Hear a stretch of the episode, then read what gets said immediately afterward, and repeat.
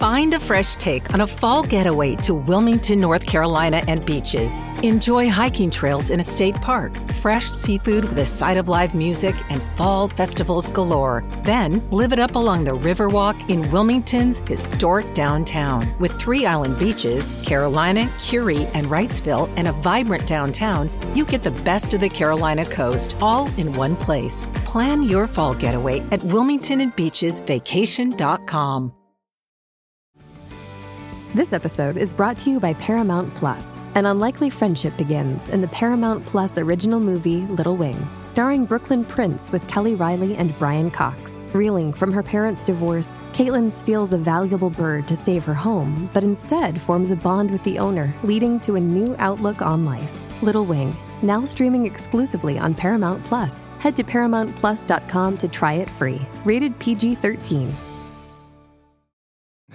Ladies and gentlemen of the Reject Nation, we are going to talk about a subject that I'm sure will be sensitive for many. Leave your thoughts down below on what you think about all this if you've already heard, and if you haven't heard, we'll go through it all and we'll give our thoughts. We are talking about Oscar fan favorite cheer moment. Zack Snyder, did they deserve that? I know, we're talking about Ezra Miller today. It's being reported uh, by Rolling Stone. Warner Brothers held an emergency meeting about the actor's future with the company. The meeting was to discuss pausing all future projects involving Ezra Miller and that toilet Got a lot of thoughts in the bathroom over there. as well as any public appearance involving the actor himself. And this is coming hot off the heels of, of many alarming things, needless to say. So you might have heard recently that he was arrested, and, and you know, in fairness, that's that wasn't a bad mugshot, you know? No, it was a uh, great. It was a, a great lovely mugshot. mugshot. People should be lucky to have that mugshot. Celebrity mugshots can be a nasty business. and I was like, you know what? At least he got a, a not so bad. If it was a bad mugshot, this situation probably would have been way worse, honestly. You know, this the situation of a mugshot can be so much more telling of just how bad he was It looks- in that moment. it looks like the they got, react. It looks like they got time to, to prepare for their mugshot. yeah, you know, like Nick Nolte's or Mel Yeah, Gibson's. yeah, You're like, oh no, like- no, they were messed up that day. So where this stemmed from was according to reports, Miller became agitated while at a karaoke bar, grabbed the microphone from a woman singing, and then reportedly lunged after an, a, another man who was playing darts. The couple filed a restraining order against Miller, and then the article goes on to say, Miller reportedly threatened to burn a couple in Hawaii last week, according to court documents surrounding their arrest. I don't know how to pronounce this name. I am so sorry. Stoyan Kojokarov and his wife Nigel Hayes filed a temporary restraining order against Miller after alleging that Miller burst into their bedroom and threatened to burn them. And of course, I'm sure many of you already remember the whole situation years ago, what feels like, or was it a year ago? I don't know, where Ezra Miller was caught on camera choking a female fan. I've had some people say it was it was just a stunt, it was a goof. And I've heard other people say that it wasn't. He got aggressive and that they probably paid that woman to not do anything about it. The thing is, I don't know. And you probably don't know because they never said shit about it. So we don't know what. we don't know what happened. Right. And I thought it was bizarre it, with this whole thing with Warner Brothers of the, the firing and all the drama. Like every time we talk about Warner Brothers, I feel like there's some weird drama slanted with them, right? There's like stained with that. A lot of people who've been fired or been replaced, a lot of people felt it was unjust or unfair. And then other people who got to keep working that they thought was unfair. And then Ezra Miller, they were like, let's just not say anything.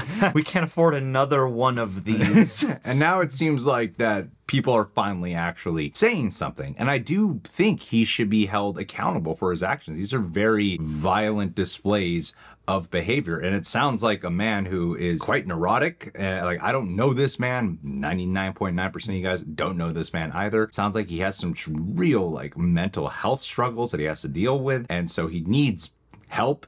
At the mm-hmm. same time, if just because a person has mental health struggles, just because they are suffering with something, to give the benefit of the doubt in that regard, I mean, it seems pretty obvious, that doesn't give an excuse to the behavior, nor should he just be allowed to get a pass on this. It totally makes sense to me because this behavior is ongoing. this is a continuous thing. Like that choking fan incident, I don't remember how long ago that was, but enough time has passed to get to the point where Ezra Miller could have, you know, done enough work on himself to not be attacking people, right? Yeah, instead of allowing it to get that much worse. You know, like I, I think about it's coming off of the heels of Will Smith physically assaulting Chris Rock. He assaulted individuals, and the amount of condemnation that people have thrown Will Smith, you know, like, well, fair's fair. Ezra Miller should definitely be really condemned for these actions then too. If we're pausing upcoming Will Smith joints, we should absolutely be pausing upcoming Ezra Miller joints. Yeah, because the article's not saying they discussed like replacing him or firing him, even though that's what this heavily alludes to. Implies, yeah. I feel like he really got away with it before, mm. and he can't just get away with it again. No. that's basically where I'm standing with this. Well, and maybe we're at the point now too where love of the Snyderverse will no longer eclipse just like needing to address bad behavior. yeah. like the whole movement is about accountability, or part of it is about accountability over entertainment. So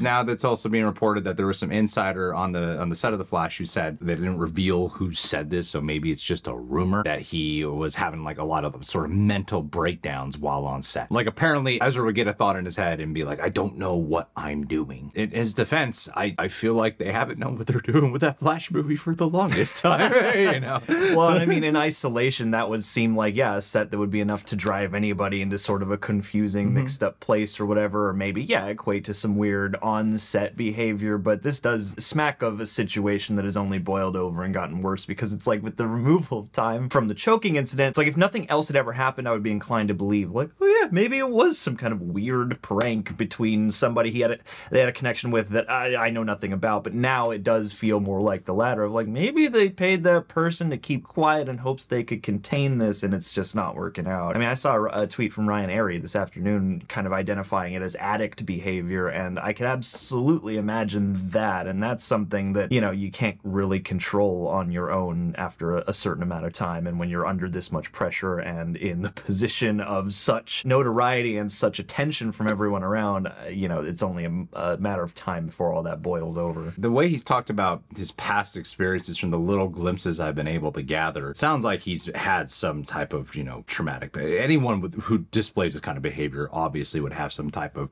traumatic, unresolved things that he has to deal with. And yeah, talking about the whole thing with addiction, a lot of this is theoretical and a lot of it is probable. Regardless, that he he has to be held accountable for this stuff, and I don't know what the decision is for it. Like you can't just replace him in, in the Flash movie at the same time. Like they need to freaking finish this damn movie. And, and weirdly, I'm like, well, if there is a character you could replace, I feel like you could actually re- replace the Flash. Like I've heard fans already being like, they should have just made Grant Gustin him in the DCU, and I'm like, well, yeah, you're doing a multiverse movie, so sure, just you know, get a different actor to, to play the Flash. They've already had like 14 Batmans going on. Two of them alone are in this one movie.